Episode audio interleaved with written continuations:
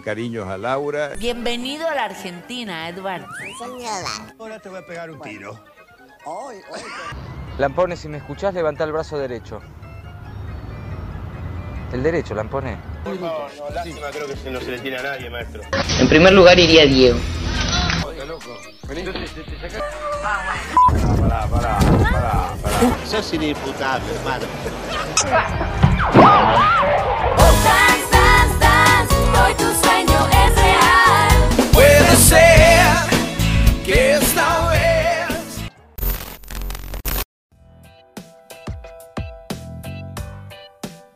Buenas, buenas noches, bienvenidos a todos. Buenas noches, tardes, días, el momento en el que nos estén escuchando a través de el éter, mientras casi rompo el teléfono. Eh, mi nombre es Ignacio Barrios, pero no estoy solo, estoy acompañado de mi mejor amigo, Mariano Rodrigo Díaz. ¿Cómo estás, Mariano? Hola Nacho, ¿cómo estás? Estamos en otro capítulo más del programa de la década. ¿Sabes cuántos ¿Qué van? número de capítulo vamos? Esos, nos preguntamos los dos mismos. Este es el número 11. 11 ya van de este certamen que hemos dado a comenzar en Colgados del Cable, arroba Colgados del Cable en Instagram. Ya empezamos tirando chivos. Muy bien, pueden seguir, ¿no?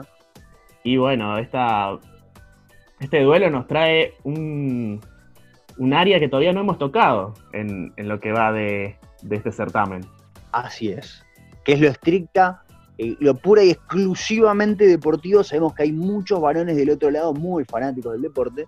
Y nosotros, por supuesto, no queríamos ser menos. Y chicas también. Queríamos tocar y abordar esta área. Nosotros, por supuesto, que también. Vos, Marian, sobre todo, sos un chabón que sabe muchísimo de deporte eh, y de fútbol en general. Eh, así que bueno, este es un programa. ¿Qué te parece, sin más? Arrancamos con estos dos shows. Por un lado, fútbol de primera. Por el otro, la noche del día. Pero bueno, enseguida nos ponemos a, a desmenuzar esta historia de la televisión argentina.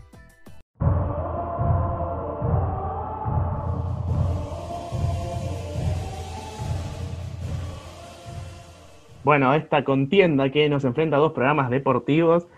Como decía bien Nacho, tenemos a la noche del 10 y a fútbol de primera por el otro. Quiero hacer una salvedad de lo que dijimos antes. También hay muchas chicas que, que le gusta el deporte, cada día más. También la, la- lo que es el fútbol femenino, el, el desarrollo que está creciendo en la Argentina. También es bueno mencionarlo.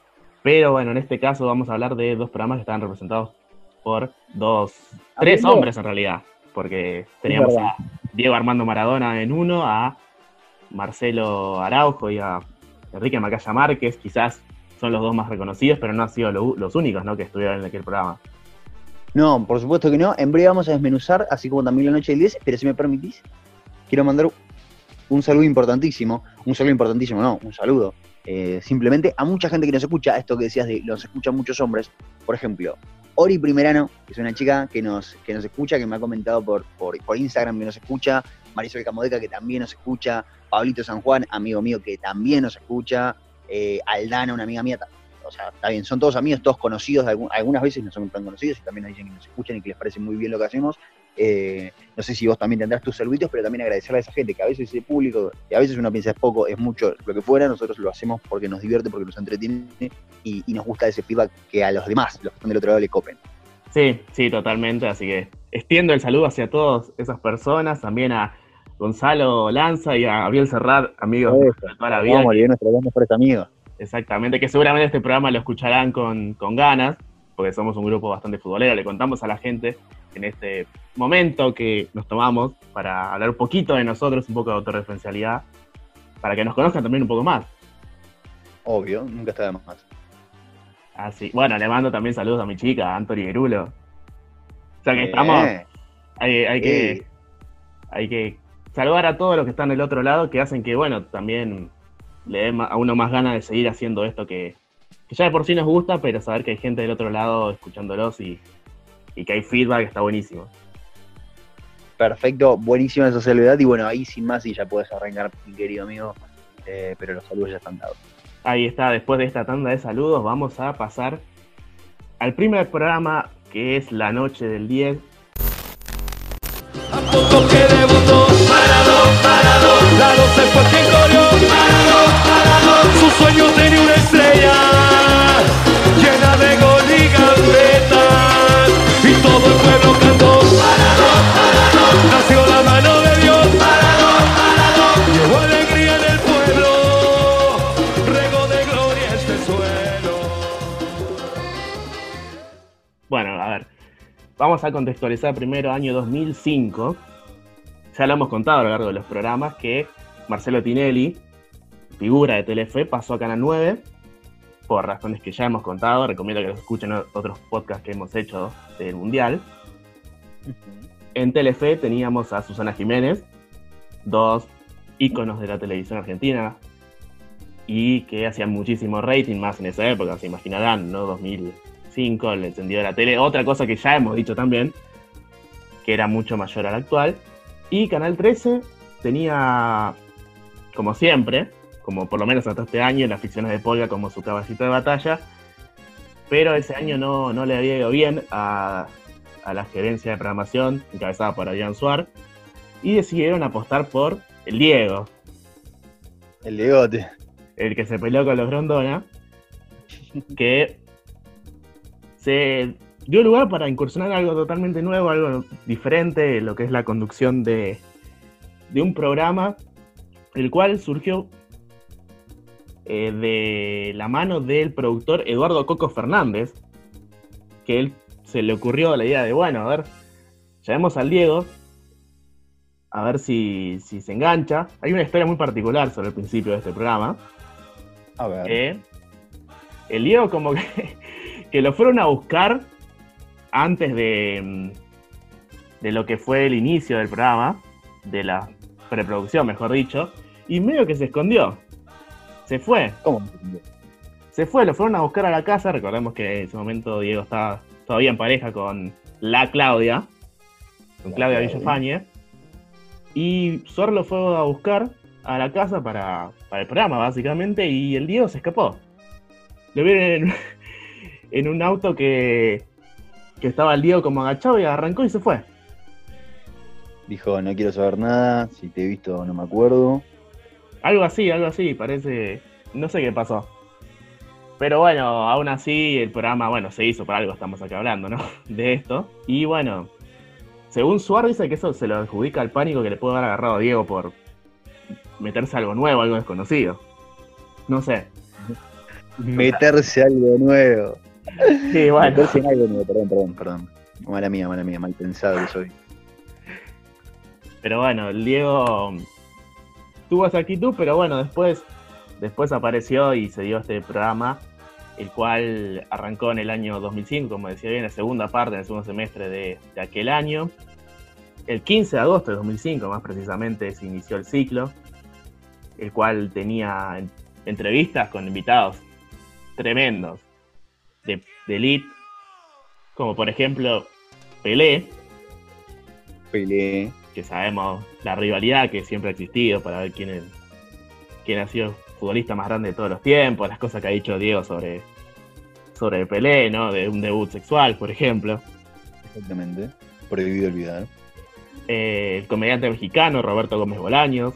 Tuvo el cantante de reggaetón Don Omar, época de Don Omar, ahí arriba. A pleno. famosos argentinas como, bueno, como Mirta Legrand y Susana Jiménez, lo cual me llama la atención y es algo que también lo hemos destacado, el hecho de que figuras de la competencia aparecían en, el- en un programa de la otra, de otro canal. Claro, es verdad, es eh, a pleno momento de, de Canal 13, tema rating y por supuesto también la, la- Bueno, para mí el mejor invitado que tuvo el Diego, no sé si con- coincidís conmigo, fue el Diego. El mismo Diego, sí, sí, sí, que lo hemos contado en el Instagram de Colgados del Cable, que Diego se entrevistó a sí mismo, básicamente. Una entrevista en mano a mano. Sí, Nada, que haciendo uso de un buen juego de cámaras. Exactamente, donde bueno, la producción grabó las preguntas primero y después grabó el, el tema de las respuestas. En una el Diego estaba con una barba de unos días, estaba informal, y el otro lado el Diego estaba con traje, pantalón de vestir más formal. Entonces vamos a escuchar un poquito de lo que fue esa entrevista entre Diego Armando Maradona con Diego Armando Maradona. ¿De qué te arrepentís en tu vida? Ay, vos lo sabes bien, Diego. Decime, decímelo Que- igual. Decímelo así, así lo sabes todo el mundo, dale. Nos arrepentimos de, de no haber disfrutado el crecimiento de las nenas, de haber de haber faltado a, a fiestas de las nenas Cumpleaños creo que creo que estuve todos, pero, pero algunos, algunos me faltan. Eh, me arrepiento de haber hecho sufrir a mi vieja, a mi viejo, a mis hermanos, a los que me quieren.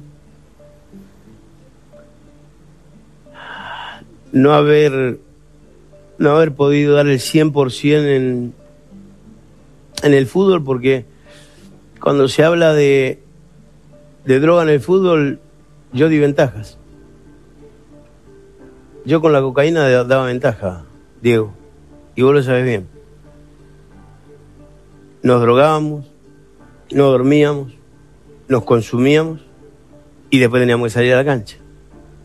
Bueno, tremendo. El Diego con el Diego. Veo doble, cuatro Diegos, diría el ayudante de Cross, de Tony el Gordo. Exactamente. Fue para mí eh, un momento impresionante de la televisión porque era como, nada, en ese momento no era tan común por ahí eh, un juego de cámaras de ese tipo en la televisión, en un programa de prime time donde era muy popular, digamos, era un acercamiento muy grosso de eh, un buen manejo de cámaras, un buen manejo de pre y, y, y postproducción, que la verdad que le salió muy bien a Canal 13 y fue una, una gran apuesta ese, ese, ese gran programa del Diego. Sí, totalmente. Ya por sí Maradona, ya sabemos, creo, de todo lo que genera, no solo a nivel nacional, sino a nivel mundial. Pero era también una apuesta tirarlo a, la a esa cancha desconocida, a ver cómo se iba a desenvolver. Y la verdad que lo hizo bastante bien. El primer programa de, del siglo tuvo una audiencia de 29,6. Como decía antes, voy a hacer mucho hincapié en esto del- de la competencia que tenía enfrente. Tenía a Tinelli y a Susana. Sí, y por ahí lo más loco es pensar que, que de un momento pleno de Susana y de Marcelo, Marcelo en Canal 9, Susana en Telefe, y la única persona que capaz para mí de hacer eso es eh, el Diego, por lo que representa, por su figura, y lógicamente, y por ahí lo más raro es que pensar en un tipo que viene del palo del deporte, y nada que ver, que habría, o sea, es como que Jordan se ponga a conducir un, un, no sé, un show, un, como si en vez de Ellen DeGeneres fuera Jordan, ¿entendés? Claro. Es como el equivalente internacional. Sí, sí, la verdad que, que el Diego por sí solo atrae. Bueno, todas estas figuras era como que, como las que iba nombrando recién, y otras tantas como, no sé, Talía, Paulina Rubio, Rafaela Carrá, Joaquín Sabina, Robbie Williams, el, presidente, el, que era presidente de Cuba, Fidel Castro. Sabemos la amistad que lo, lo unió a Diego. Eh, Tremendo, tremendos entrevistados. Es de verdad, parece un. Estaba planteado como un late night, ¿no? Pero es muy late night al nivel de invitados que tenía el Diego. Muy late night show que te trae a los mejores, tipo Jimmy Fallon, pero el Diego, amigo. Exacto. lo que él generaba por sí solo era como que todas estas personas querían ser parte. Eh, también tenía dentro de su programa, por ejemplo, tenía una cuota de humor a cargo de Luis Rubio, haciendo el personaje conocido como Ever Ludueña, que tenía como un segmento llamado La Noche del 4, dentro de, de lo que era la Noche del 10. Después hubo grandes momentos, por ejemplo, un fútbol tenis donde jugó el, el Diego jugó con Messi, la única vez que se los vio juntos en televisión jugando a cuando juntos jugaron al fútbol tenis. Recuerdo contra Martín Palermo y contra Guillermo Rosas Esqueloto, que jugaban en aquel momento en Boca. ¿Te Y gusta esa dupla? Messi y Maradona para tu un picadito? tranqui, ¿no? En un pan y queso, Dámelo. a ver a quién elegís. Queda bueno, es una pregunta que, que ya va más allá ¿no? del contexto, el tema de Maradona, Messi. Acá los teníamos a los dos juntos y estaban los dos unidos por, por, bueno, por ganar aquel partido. Eh, el programa tuvo, como decía antes, el- en cuanto al rating, mucho, mucho éxito, llegando a 40,3 puntos de rating, que fue cuando el Diego le pateó el penal, un penal a Sergio Goicochea, ex arquero de la selección argentina, y tuvo en el living tranquilos invitados. El Enzo, Enzo Francescoli, como decía antes, Leo Messi y Natalia Oreiro. Eh, tremendos, y y como retomamos con lo mismo, tremendos invitados en, en un programa de, de televisión de aire, o sea, que lo, que lo podía ver todo el mundo. O sea, por ahí ahora uno lo redimensiona con el paso del tiempo, pero tremendos invitados y, y un gran show. Exactamente. Eh, bueno, el programa duró tres episodios. Duró del 15 de agosto del 2005 hasta el 7 de noviembre de 2005. El cual fue algo también tremendo, el último programa de, del Diego. El cual fue en el Luna Park. Es verdad. En un gran teatro. Exactamente, donde, bueno, ahí se vio un, un clima tremendo. Apareció Mike Tyson, que también ha tenido historias, Mike. Otro más. Que después sería parte de la televisión argentina por, por su breve paso por el Bailando por un Sueño. que también está en Errados Colgados del Cable, por supuesto, que hay un video sobre eso. Amigo, todo está en arroba colgado. Está todo ahí. Eh, bueno, además de Mike Tyson estuvieron la Versuit, Ratones Paranoicos y Los Piojos. Los ratones que fueron los encargados de hacer la cortina para, para el programa La Noche del 10, que me gustaría que la pinchemos un poquito, pues es un temazo. Dale, me encantaría. Entonces vamos a pasar a escuchar el tema Para siempre de los ratones paranoicos.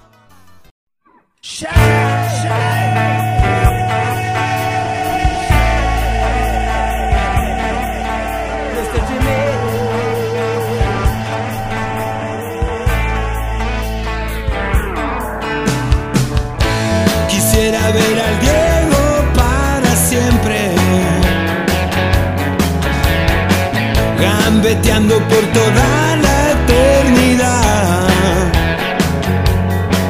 Es verdad que el Diego es lo más grande que hay. Es nuestra religión, nuestra identidad. Quiero que siga jugando para toda la gente la mejor zurda. No quedan dudas. Su corazón nos dio el triunfo y la gloria. Y en el fútbol que su juego nunca nada le dio miedo. Y a la Argentina sí que hizo feliz. Para el pueblo lo mejor.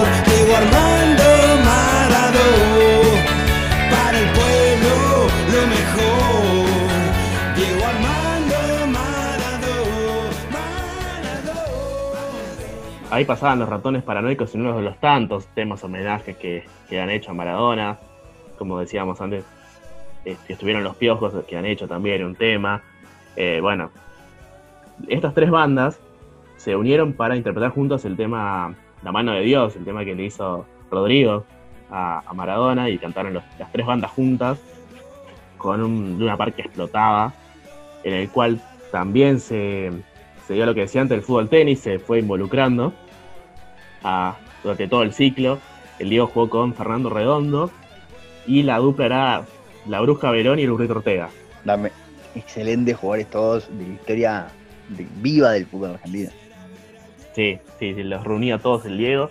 Y bueno, así se dio el final de, de la noche del 10, ese 7 de noviembre del 2005. Que bueno, el contrato que tenía el conductor con, con la gerencia de programación de, del 13, del canal 13 en aquel momento se llamaba de esa manera, se terminó y bueno, el Diego nos regaló grandes momentos en, en aquel programa. Ganó un Martín Fierro 2005, eso también lo hemos sabido desarrollar a lo largo de los, de los programas de, de los temas de- del tema de los reconocimientos, el programa de, de Maradona ganó como mejor programa de interés general, el Martín Fierro del año 2005. Y Buen para ir cerrando ya, sí, Buen, buen galardón, buen, buen recibimiento del- de ese premio Martín Fierro, ¿no? Que, que está bueno que un programa que por ahí vaya más derivado, si bien era bien amplio, derivado por ahí un poquito más al deporte, se haya ganado un Martín Fierro de interés general que, no, que, que han ganado programas recontra interesantes desde, desde su contenido. Y me parece Claro. que estaba bueno que lo van en el programa del Diego. sí. Sí, claro, no entró en esa, en esa terna que está, que estaba como que siempre estaba fútbol de primera, carburando y alguno más. Por lo menos en estos años, ¿no? Es verdad. Así que bueno, para ir cerrando lo que fue la noche del 10, vamos a dejarlos con un poco de ese relato que, supo hacer Maradona, que él contó los dos goles que, que le hizo a Inglaterra, los dos goles históricos, el de Barrilete Cósmico y el de la mano de Dios. Y vamos a dejarlos a ustedes para que escuchen un poco cómo Diego Armando Maradona contaba el gol del siglo.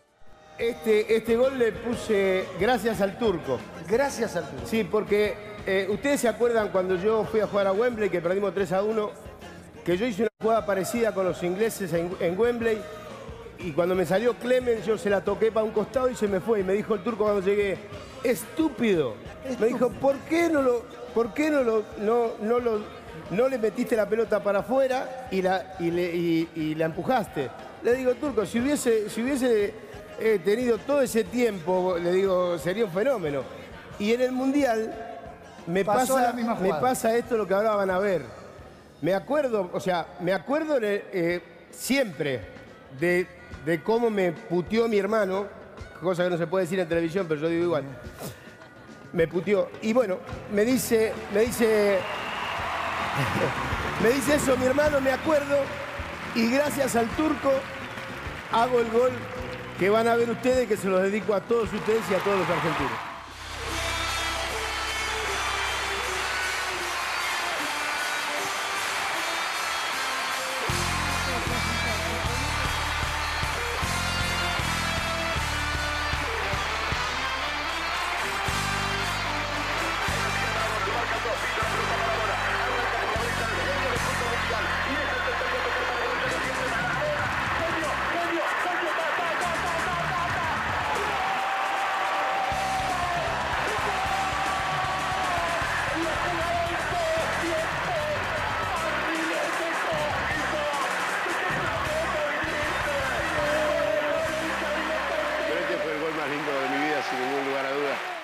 Excelente anécdota, excelente relato de, de uno de los goles más importantes de la historia de los mundiales, o quizá el más importante de la mano de uno de los jugadores más emblemáticos del deporte del fútbol, como es Diego Armando Maradona.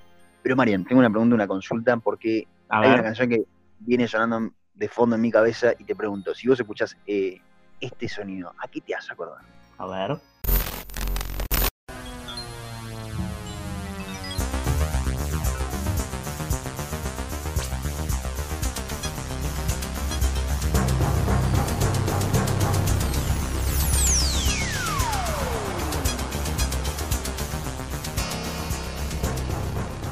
A mí esa canción me hace acordar domingos 22 horas Muy bien. de- después de una, una jornada de fútbol que no podíamos ver los goles nuevamente y los teníamos todos en un solo programa. Exactamente, mi querido amigo. Eh, estamos hablando ni más ni menos que de fútbol eh, de primera. Fútbol de primera, ¿cómo explicarle a un pibe de hoy en día qué es fútbol de primera? ¿no? Cuando por ahí tenemos todo, ah, nosotros todos tenemos a la- al alcance de la mano el, el YouTube y podemos ver, no sé, los goles que se hicieron en la primera de Checoslovaquia, que no existe más, tipo la primera de, de Lituania, los podemos ver en YouTube. Antes no se podía, ni los del fútbol argentino, amigo. Y si No. vos querías ver un gol de fútbol argentino eh, eh, y no tenías decodificador o no ibas a la cancha, decodificador era un aparato, le explicamos también. Ya aprovechemos y explicamos todo, ¿no? Sí, no, ejemplo, Sí, el, el deco, el decodificador, deco como le decíamos lo- la gente de barrio, era un aparatito que vos comprabas, era trucho, y vos con esa señal podías ver desde el claro, canal estaba Sport. legal y estaba trucho, pero hagamos hincapié en el, en el truchado que era como, bueno, metele te dice Max. Exactamente, muy bien, te dice Max, eh, torneos y competencias Max, ese concepto recontra E ESPN, más moderno hoy por hoy, con el ESPN Extra y ESPN 492. Dos, tres, sí. Y en ese variantes. Teis Sport tenía solamente Teis, Teis Sports, torneos y competencia Sports, eh, eh, el emblemático canal de, de deportes argentino, y también tenía su versión Plus, que era el Teis Max. Eso vino, vino con la modernidad. Antes, o sea, vos si querías ver un programa de fútbol, tenías que un- necesariamente tener el decodificador. Y si no tenías el decodificador, porque bueno, ponele que salía 300 pesos, que era 300 dólares más o menos, porque Claro, era sí, del uno a uno. Eh, si querías acceder a un decodificador y no, y no lo tenías, la única manera de ver el mejor partido de la fecha, el 1985, 4 de agosto para ser más precisos, era viendo fútbol de primera a las 10 de la noche en lo que en aquel momento era ATC, hoy por hoy conocido como la TV pública. Eh, y en 1985 arrancaba este programa que tendría, digamos, a, a los dos, eh, ¿quién serían los dos conductores? Uno que arrancaría desde el campo de juego, Mauro Viale, el recordadísimo Mauro Viale, de quien tenemos 10 mil millones Se de tiene que arrepentir de lo que dijo. Me, tengo, me, y me voy a arrepentir, amigo.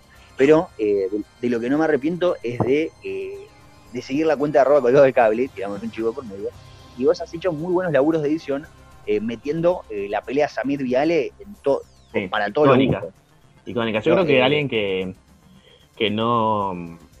Que lo conoce hace poco, mejor dicho. Como que creo que le costaría imaginarlo a Mauro Vial en esa faceta, pero bueno, él, arran- él estuvo, arrancó, no sé si arrancó así igual, no quiero, no quiero hablar de sin saber, pero pero por lo menos lo primero que yo escuché de Mauro Viales fue como, bueno, el chabón relataba. Relataba partido de fútbol. Hacía campo de juego también, amigo. También. yo me enteré preparando esta, esta columna y, que- y- y no lo sabía que también hacía campo de juego. Una carrera muy, muy similar desde, su génesis con- a la de Marcelo Tinelli. Gente que nosotros hoy por hoy recontra tenemos eh, como personajes emblemáticos de la televisión y en ese momento eran eh, che pibes que Claro. hacían la- los laburos más jodidos de perder el campo de juego en un momento donde no es, o sea, no es como ahora que te dicen, che, ¿y el 3 cuánto mi- mide? Y lo googleás. No, antes era, ¿el 3 No, mide? tu cuadernito y te lo habías estudiado todo. Y bueno, Mauro Viale, Marcelo Tinelli eran parte de, de aquellos momentos de campo de juego. Eh, y bueno, no solamente eh, Mauro Viale era parte, sino el, el histórico del fútbol de primera, que era Enrique Macaya Márquez, el hombre que se jacta de haber participado como periodista de, eh, iba a decir todos los mundiales, no todos los mundiales, No todos, pero que- casi. un montón, creo que del 50 para acá todos, o del 60, 70 para acá todos, eh, un récord para un, para un periodista recontra recordado, reconocido y, y admirado por muchísimos. eh, Sí, además muy buena, muy buena leche Macaya siempre. ¿no? Como un tipo muy centrado, muy, muy como criticando lo que él veía, no, o por lo menos yo nunca lo sentí como que lo hacía con algún interés o con, o con mala leche, sino como siempre muy, muy centrado. No, y me viene muy bien esto que vos marcás porque creo que era una, una, una propiedad de los, de los periodistas de antes, ¿no? Limitarse a analizar. Hoy por hoy el, el periodismo deportivo se ha, de- ha devenido en algo muy similar al, al- de Chimentos. Y antes era como mucho, muy respetuoso, hablando única, pura y exclusivamente de- de- del- del juego y no y nada más, y, y- un poco del escándalo eh, que revestía también el fútbol. Eh, en 1985 se estrena este programa el 4 de agosto. ¿Sabes? Eh, para trazar un paralelismo por ahí para que la gente entienda, los más pibes entiendan, las- los y las más pibes entiendan, eh, muy similar a Paso a Paso. Ubicás Claro, el programa. Paso a Paso, históricamente conducido por Martín Souto y Ariel Rodríguez. Vos, me imagino, un fiel seguidor de Paso a Paso, vos que sos muy futbolero. Sí, sí, es verdad. Está en esa época, es más, compartieron pantalla. O sea, no iban por el mismo canal, pero quiero decir que fueron contemporáneos. Quizás, Es verdad. Hacían cosas Eh, muy similares. no, que iba a decir que quizás paso a paso, algo que Fútbol de Primera mm, creo que no hacía tanto. No quiero quemar ningún dato, pero creo que. Fútbol de Primera no, no le daba tanto lugar a los equipos chicos, denominados chicos, ¿no? Eh, No. Como que paso a paso era como más, más equitativo en cuanto a la cobertura. Y como que Fútbol de Primera quizás era más al partido de la fecha, o más a River, más a Boca, o aquí en este periodo de campeonato. Totalmente, me viene muy bien eso que vos decís para explicar un poquito de qué venía eh, fútbol, fútbol de primera. Y lo que hacía fútbol de primera era pasar el partido más importante de la fecha en diferido. Y como el programa tenía, no sé, duraba una hora y pico, eh, una hora y media si no me equivoco, la primera hora ponían el, como el compacto, casi todo el partido, lo mejor, digamos, del partido más que ellos entendían el más importante de la fecha. Y después era, se le fue sumando a ese concepto, que antes era una hora y media el partido completo. Y después el- ese concepto fue, bueno, ponemos una hora de mejor partido y 15 minutos y 15 minutos de los otros dos mejores partidos. Entonces hacían, completaban la hora y media de ese campeonato eh, que, por ejemplo, para tener el, el dire- director técnico del equipo campeón, el equipo campeón fue eh, River Plate con un Enzo Francescoli superlativo que marcó 25 goles, una barbaridad para un delantero. Dando vuelta olímpica en la cancha de Boca.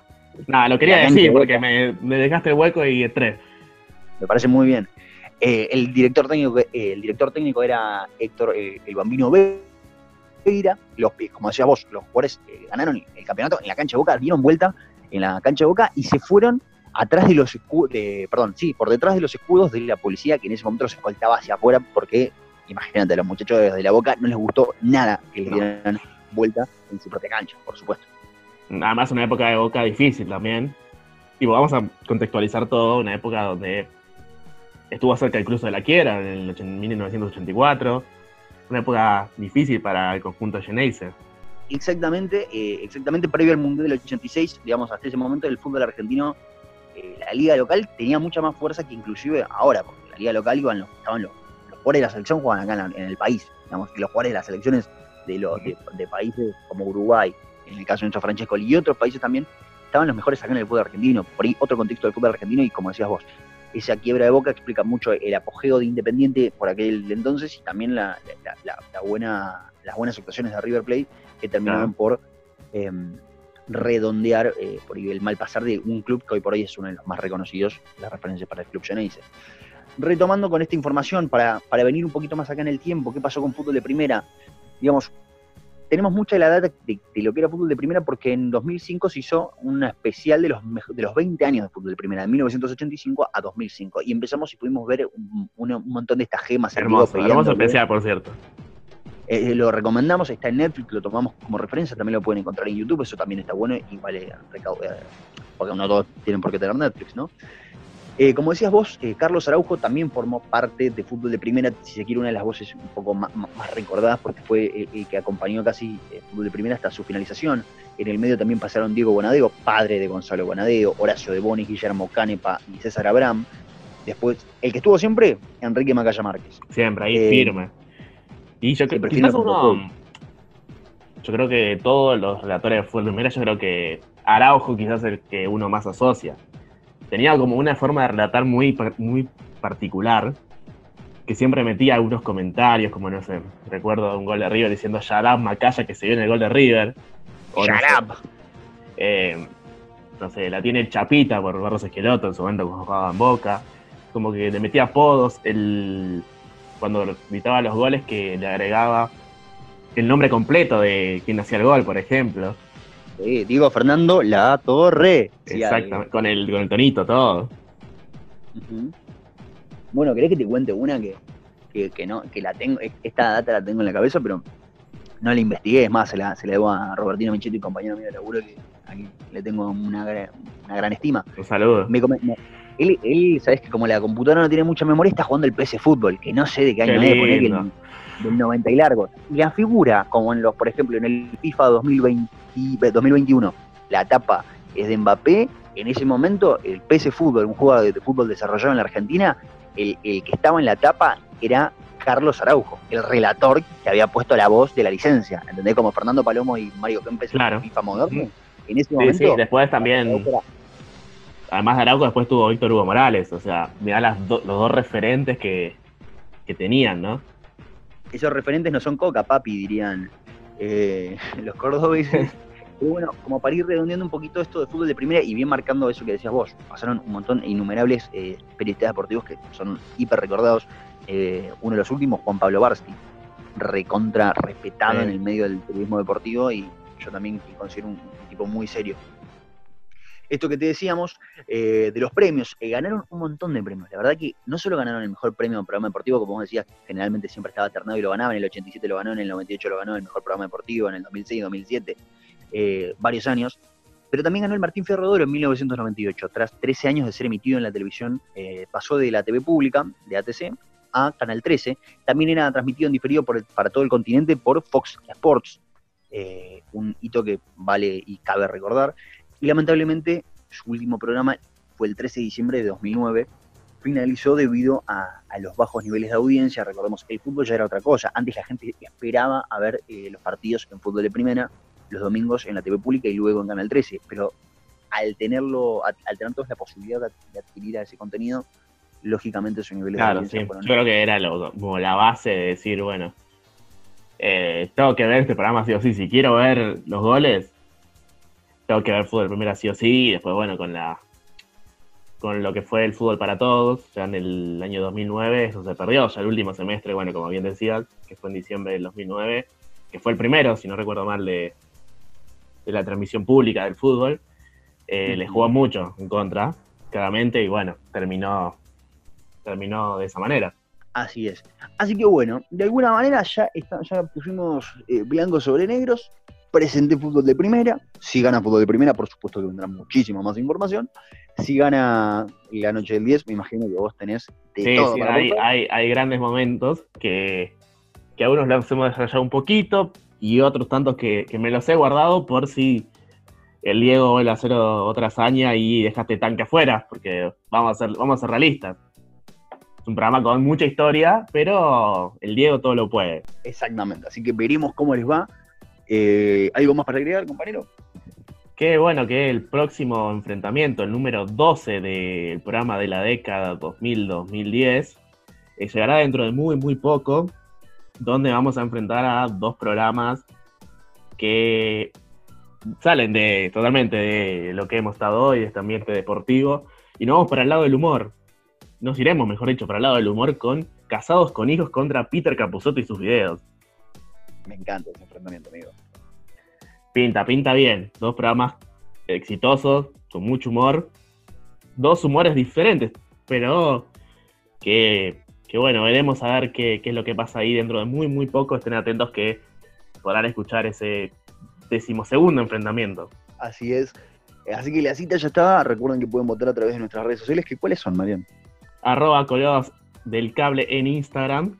Eh, nuestros Instagram personales, arroba barrios Nach, arroba guion bajo Marian R. Díaz. Ahí nos pueden seguir. Ya que estamos, si quieren seguir al personal, lo tiramos también. Sí, por supuesto. Por supuesto, también nos pueden seguir y pueden votar ahí, que es lo más importante.